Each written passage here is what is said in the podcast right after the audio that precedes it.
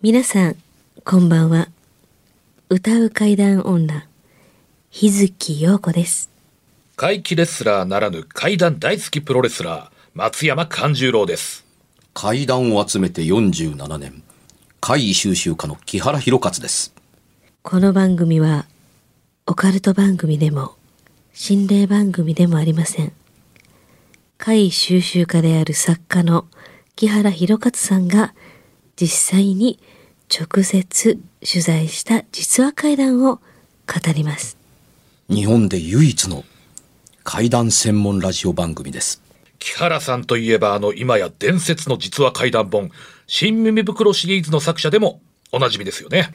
他にも、うずしお怪談やつくも怪談といったヒットシリーズも出版されてますよね。その木原さんによるこの世のものではない話、もののけの話、不可思議な話といった実話怪談を季節に関係なく毎週聞くことができるなんて、怪談マニアにとっては夢のような話ですよね。夢どころか悪夢よりも素晴らしいことですよ。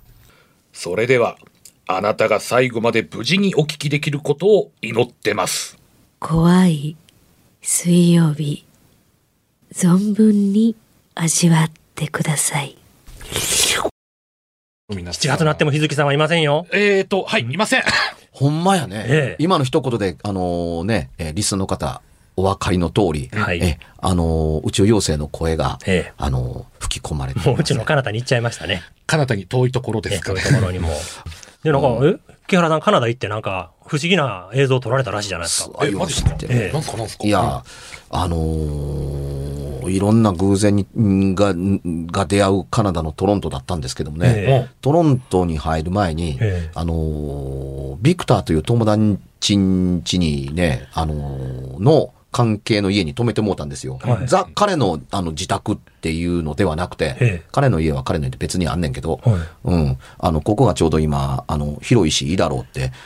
結局ビクターに行ってもすごい広かったけど、両親がご一緒だったらだったりするのでうん、で、ご一緒だったりするんだけれども、でこれは親と一緒に住んでるんかって。いや、親は別に家持ってる。おい、どんだけ家やんねんっていう。だから、君が来るためにこういう、あの、編成になってるってえいう。で、あの、まあ、ここに泊まれよって言って泊めていただいた家があったんですよ。はいは、もうね、え、こんなに広いの？っていうと、漫画で、そんなに広いかい？っていうぐらいだけれども、あのーまあまあ広かった。少なくても、ええ僕が寝たベッドルーム、この部屋より広いですよ。マジっすか？何があるかってベッドしかないけど。ええほんまのベッドルームですね。いや、本当に。うん。で、ベッドルームに行くまでの、あの、お廊下の、というか、ベッドルームの入り口をパーンと開けた広さが、あの、この、え、全体のその703スタジオと同じ広さがあった上に廊下があるんですよ。はあ。マシンジムがいつでも置けるようになっている。まだ購入して入れてないだけだけどね、とかって言って、ルームランナーみたいなのが一個ポンと置いてあった。すごいっすね。うん、すごかったうん。で、そこを抜けるとええ、プロが使っている卓球台というのがええ、あの、ちっちゃく見えるほどの広間があって、ええその奥に、あの、4人掛け4人掛けの椅子が置いてある、んプライベートシアタールームがあんねんか。で、そのスクリーンが、この703スタジオのこの壁、この壁面の上か、天床から天井までよりでかいねん。えスクリーンが。で、その、あの、四あの、よ、8人分の椅子の右手にもちろんね、ポップコーンだとか置ける凹みと飲み物が置ける凹みが左右にあるのは当然のことながら、ええ。ボタンがあって、ええ。あの、フットレスがガーッと上がって、ええあの、頭乗せるところがガーッと上がったり下がったり倒れたりして、いわゆる、ね、えっと、全部押し続けるとええ、ベッドになるんですわ。へつまりその、ファーストクラスやビジネスクラスのええ飛行機の椅子みたいな形で、自分の好きな形に椅子をセッティングしてねって言って、映画が自宅で見え、見れる。どうしましょう、佐々木さん。す羨ましいですねすんげえちっちゃいところでこれ撮ってる気がしてなんかもう。もうすごいでしなんかょもう聞いてるだけで、いやいや、すごすぎますよ。ねうんええ待ちな。で、そのベッドルーム、ええゲストのベッドルームですね。ええあの、お住まいになってる方々は、あのー今旅行でいなかったんですけどおもー、あのー地上にベッドが、部屋があるわけですよ。えだからゲストだけとか、あるいはあのーいや、洗濯は地上だったな。ゲストとか、いわゆるあの、冬雪が積もるので、ええ2メーター近く。だからその冬の間遊べるような、プレイングルームにしてるわけです。子供たちが遊べるように。うんで、えー、まあ雪の季節じゃないからね、ええって言いながら案内されたけれども、その地下にあるベゲストルームといええうベッドルームが、あの、びっくりぐらいす寒くて、えうん。あ、あの、いわゆるあの、シベリアだとかアースカの地下にええ。永久凍土があるでしょ、ええ。地下はずっと凍ったまんまえっていうのって、こういう環境だからな、かな、かなと思わ思わんばかりに、うん。そんなに深くはないんですよ。ええ。あの、えっと、部屋の上のところに天袋みたいなところにええ、明かり取りの窓がありましたからカーテンで閉めてあるだけで。だから、えー、地上から地下、あー5、6メートルという形に掘り下げてできてる部屋と言えばいいですか。うんとはいえ、あのー寒い寒いと言ったところで、あったかくすりゃええやんというところですけど、エアコンがないんですけど、それはまあいいですよ。ええそれはいいんですけども、あの、はーっと息が白くなるという寒さでもないのに、うん体の冷えが止まらないんです、地下に降りたら。ええで、わかりやすく言うと、ベッドルームですから、えただベッドがあるだけではなくて、いわゆるあの掛け布団みたいなのがあるわけなんですよ。掛け布団をかけただけでは寒くて寝れないんです。ええで、し上下もヒートテックを着て、ええ。あの、普通に、にズボンを履いて、ええ。あの、ジャージじゃ寒くって、ええ。あの、ズボンを履いて、で、上はその、ヒートテックに T シャツに普通の服を着て、ええ。なおかつ、あの、ユニクロのダウンを首までファスナーを上げて、ええ。履いてて、あの、30分か40分眠れないまんまでいるいるうちに、ええ。やがて眠気がやってくるというぐらい、冷え冷えとしてるんですよ。そんだけ着込んで、やっと、みたいな。それ気温はそんなに寒くはなかったんないですよ。ね。気温と釣り合わへん。おかしいですね。それでもね、ええあの、最初、じゃあ、あの、木原さんのマネージャーあっち、うんあ木原さんこの部屋ねっていうふうに分かれたんですよ。んで、寒いなぁと思ってたけども、ええやがて朝になって、朝起きてきて、ええあの、みんなで朝食食べててる時に、えあの、マネージャーが、木原さん、部屋変わってくれません、えうんいいけどどうして？ってね、すっごい寒いんですって。ええいや、僕の部屋も大概やでっていうふうに、いや、違う。なんとなくそういう寒さな感じがしませんっていうんで、ええよ、いや、喜んでっていうので、あの、キャリーケースをカラカラカラカラカラと引いて左右に入れ替わる、さ左右というか、めっちゃ離距離的に言うと20メーターぐらい離れてるんで、地下で。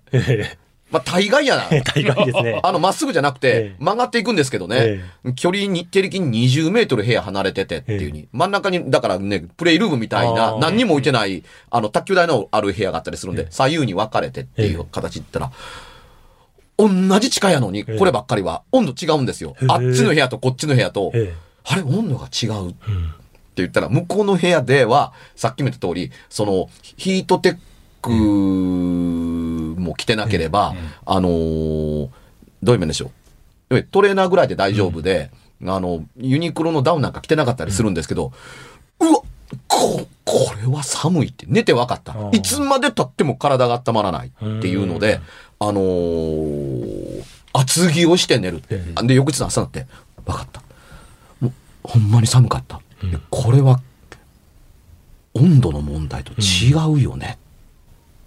というところで、えもう次の日からは、基本的に基礎体力を温めることで、これと対抗しようっていうので、ええ。あの、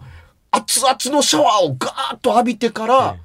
あの、服着たら汗かくじゃない。ええ。それぐらいで入っていってしばらくすると、ちょうどええ温度になる。で、物語は、ええ。あの、その家に着いて、えで、晩ご飯食べて、ええ。外にアイコスに出た時です。外というか、に庭に、えあの、裏庭ですね。ええ裏庭がまたすごい広いんですけど、ええその裏庭のちょっと先が斜面になっていて、そこから先森なんです。え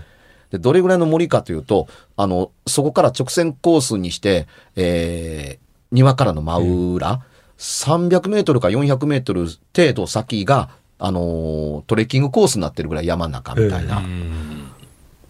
だからもう、ザ斜面な、木が生えてるから森に見えるだけで、ザ斜面なんです、山の。うん。で、夜中、真っ暗、明かりゼロっていうところで、えあの、しかも、行った時、曇り空やったので、ええ。星も見えず、え。うん。街街灯みたいなのとか。ないゼロ。ゼロ。うん。うん、で、あのーアイコスを吸ってたら、ええ。だから、タバコ1個吸うのに、ま、アイコス1個吸うのに真っ暗やから、その、テラスの電気をつけて吸わんと、うんうんうん。あの、テラスに置いてある、あの、椅子とかテーブルにぶつかったら大変みたいな。うん。で、こう、わーっと吸ってると、森の向こうに、あの、明かりが見えるんですよ。うんで、そこに家がないのは分かってたりするから、何やこの光はと思って、バーッと吸ってる。気のせいかなと思ったりするけども、いや、ついたり消えたり、うん右に行ったり左に行ったりしているって。これが懐中電灯やとか、ペンライト、かうん、ペンライトの明かりのように見えるけれども、ペンライトの明かりでないのは、カメラの方を見たら、まあ、パッとこう、うんザ明かりってわかるでしょっていうのがない。ずっと同じ調子のまま。ある意味で言うと、じちっちゃい光源のまんま、あの、こちらを向けてると言えばいいですか。それがね、大きくなったり小さくなったり右に行ったり何行ったりするって。なんか、ここは斜面で森やったよなとかって思いながら、あまりずっと見えてる、えずっと見えてるか、見えたり見えなかったり、見えたり見えなかったりするとはいえ、全く見えなくなるっていうことがないから、うん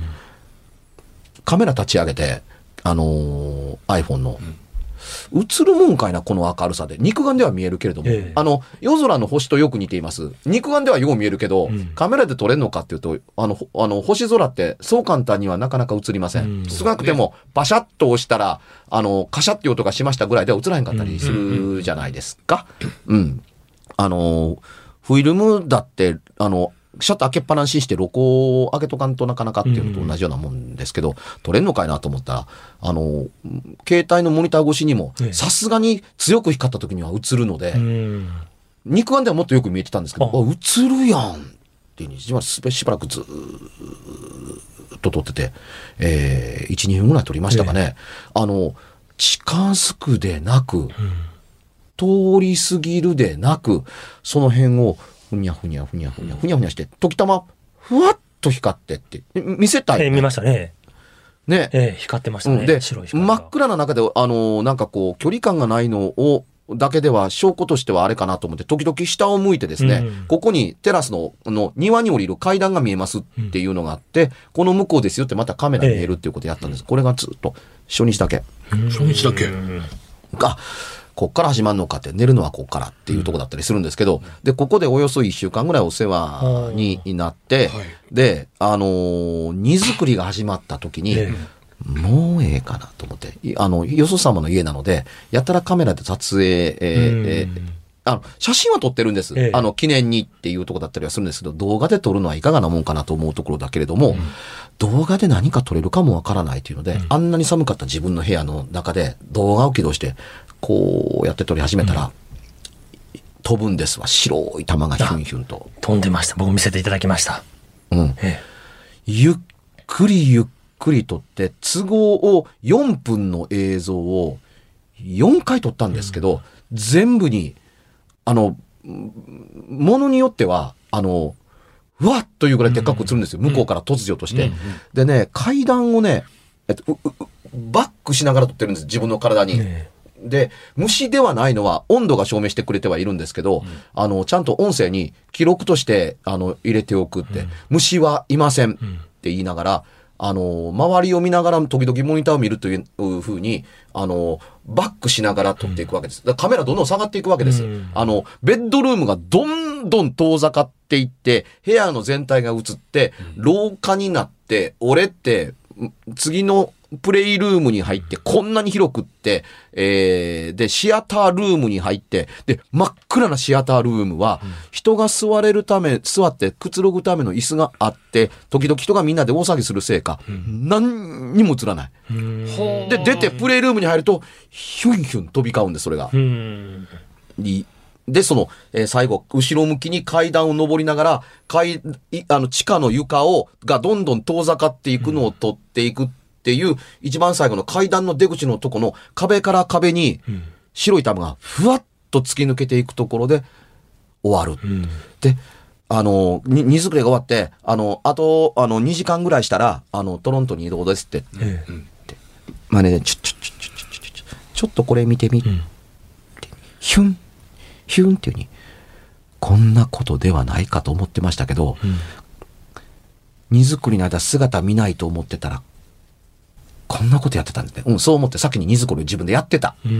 ん。この時間作るために。で、要するにこれから家を開けるっていう時は、まあ、とってもええやろっていう。うんもし、たまたま光が飛び交ってるだけなもののをを撮ってるからこんなこと言ってるけど、これ、初日に、ちょっと部屋撮ってみようかと思ってええ動画で撮れたら、あと一6日間どうやってここで寝んねん俺らみたいな。俺は寝るんやっていうふうに思うから、ええうん。あの、最後の日に、しかもその、あの、明かりをつけるのではなくて、うん。昼間の光の中で、あのね、窓からどっか入ってきたら、あ、これは日光が差し込んでると、はっきりわかるのが捉えられてる中で撮ろうと。やっぱりね、あの、夜中にの、あの、間接照明とはいえ、夜中の明かりの中を撮ってると、明かりに釣られたら虫が飛んできてんねやろと思われるから、昼間に撮らんと、うんあのー虫ではないという証明がしづらいと思って、うん。昼間の出発する前に撮って、いや、木原さん最後に撮ってよかったね。これ最初っからええ。撮ってたら、あの、ものすごいつあの寒くてしょうがなかったことと結びつけて、うん。これは、ちょっと、これなら、あの、地上、地上というか、あの、今にある、すんげえソファーがあるので、あの、スヌーピーとチャーリー・ブラウンに出てくるライナスみたいに、毛布持って、あのー このソファーの上で寝てええか、あったかいしって言って騒ぐことになってたっていうふうに、これから行く時でよかった言うて喜んだぐらい。で、これは、あのー止めてくれた本人には見せてへんの。あ、そうなんですか。言わなかったんです言わなかった。ただし、え。意味するところはね、分かってたと思う。あの、そもそも僕が、あの、ゴーストストーリーテイラーだっていうのは知ってるからうん。あの、北海道の、あのー全電源喪失した、あの、地震があったでしょ？アースクエイクが。ええあの時に北海道にいて、あのー脱出して、あのー止めてくれないかっていうので3、三週間面倒見たから。えあの、クリスマスもハッピーニューイヤーも一緒に暮らしたっていう仲だったりするから、気心は知れてるんだけれどもっていう人間だったりするから、あの、その光が見えた、あの、おお翌朝に、ええ。なあ、ここはもともと何だったいん？何の土地だったんだい？っていうふうに聞いたら、あ、君なんかわかるのね？っていうような顔して、あーって何にも何にも言わずにというか、え質問に対する質問を返すことなく、えここかい？気になるだろ？もともとネイティブな人たちが住んでいた土地で森を切り開いて作ったところじゃないんだよ。っていうふうに。誰かが過去にここに住んでいて、ううん。んその人たちがいなくなった後、あの僕たちが、僕たちというか、あの我我々の、うん。あの、お人たちが入って、あの、こうやって、いわゆる一からキーキリ倒してうん、土地を作るところからはやってはいない。ううん。このエリアはネイティブな人たちがもともと集落としてあの生活を営んでいたところなんだよ。それが知りたかったんだろ？うみたいなことを言って、うんうん、その通りだっていうふうに。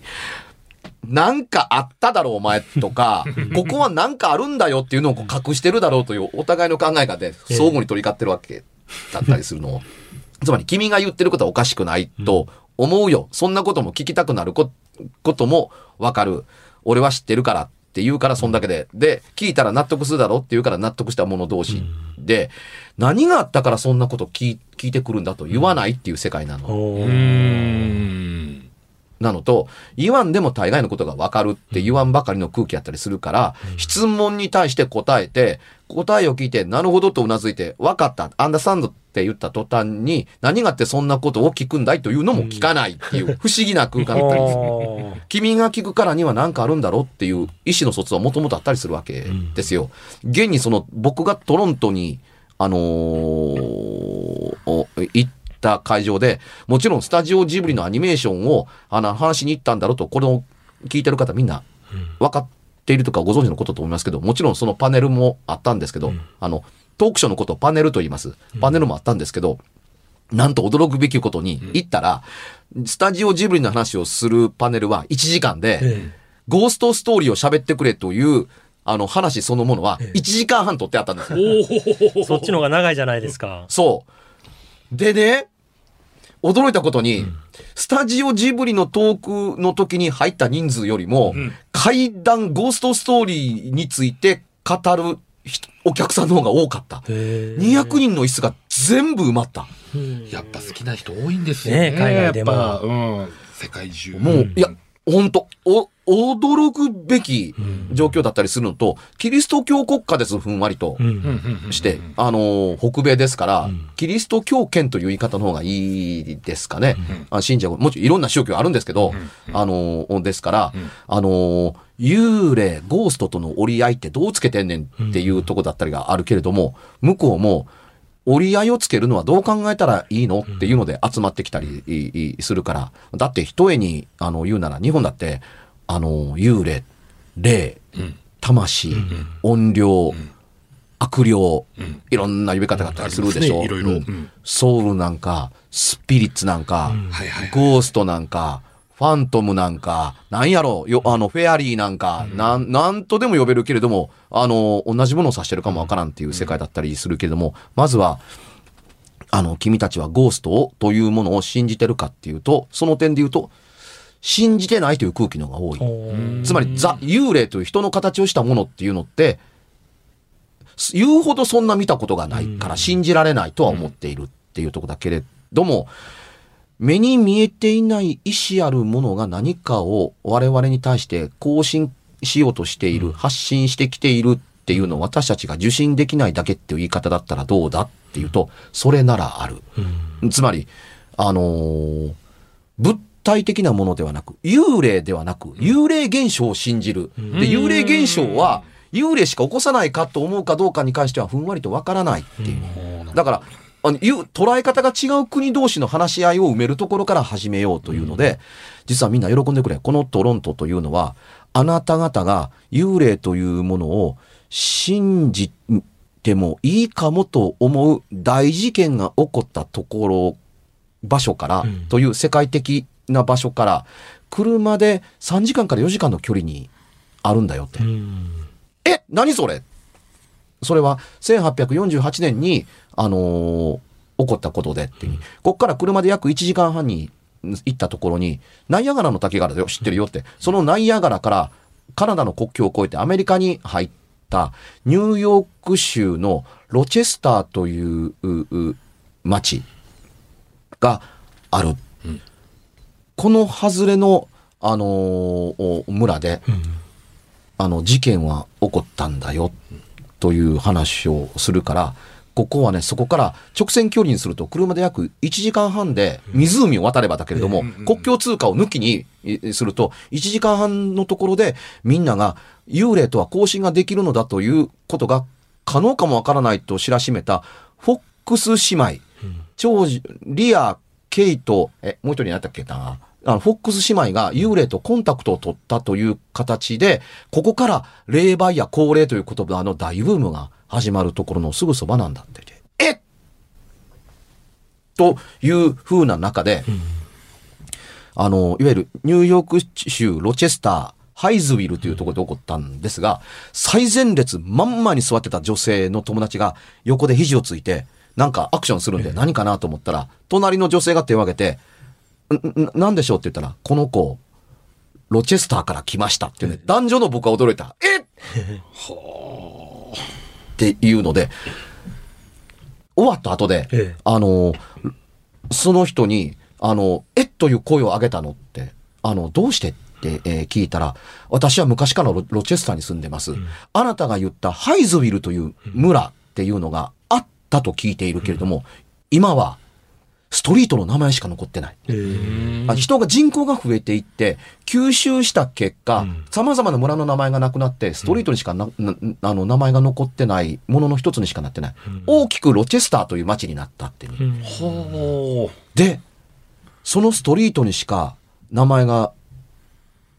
残っていない、何かがあったというのは聞いてるっていうに、昔、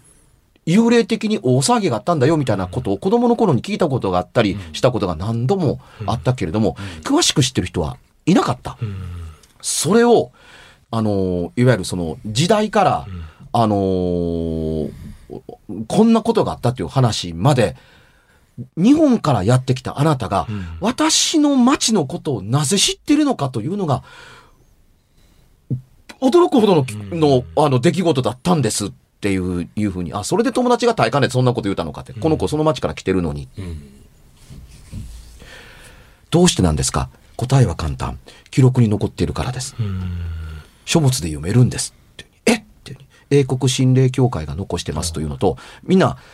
シャーロック・ホームズで知ってる？って言って、あ知ってるって。それを記録、あの、書いた、サー・アーサー・コナン・ドイルが、このフォックス姉妹の記録の挑戦に試みて、これをね、あのーヨーロッパにも、で、広めたこともあったりして、あのー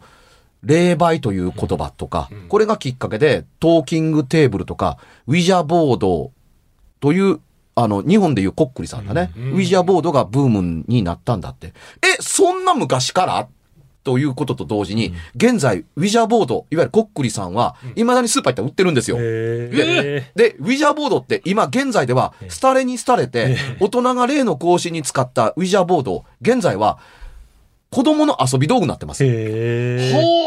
あの子供の遊び道具がっていうふうにみんなが言うんで、僕が、え、子供の遊び道具なの？というふうに、お互いにびっくりしてる。お互いの、お互いが例の更新に使うという大人の道具だったんですけどね。うん。うん、だから文化的にもそうですが、時代的にも、あの、霊との関わりというのが随分変わった。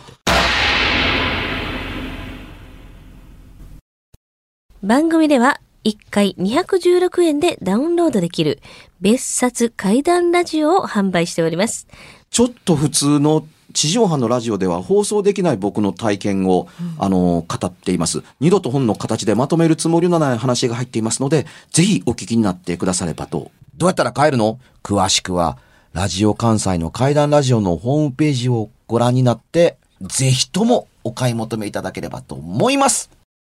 今夜はいかがでしたでしょうか？何もなければいいんですが。え？ちょっと、あなたの城、誰ですか？番組ではお便りや感想のほか、あなたが体験した怖い話や、あなたが聞いた身近な人の不思議な体験、また怖い写真や曰く因縁のあるものなどもお待ちしています。メールの宛先は階段アットマーク jocr.jp k-a-i-d-a-n アットマーク jocr.jp ファックスは078-361-0005 078-361-0005おはがきは郵便番号650-8580ラジオ関西階段ラジオ怖い水曜日まで。ぜひ、本物の怖い話を私に教えてください。お相手は、歌う怪談女、日月陽子と、怪談大好きプロレスラー松山勘十郎と、そして階段を集めて47年、木原博一でした。それではまた来週、お耳にかかりましょう。う。この一週間、あなたが無事でありますように。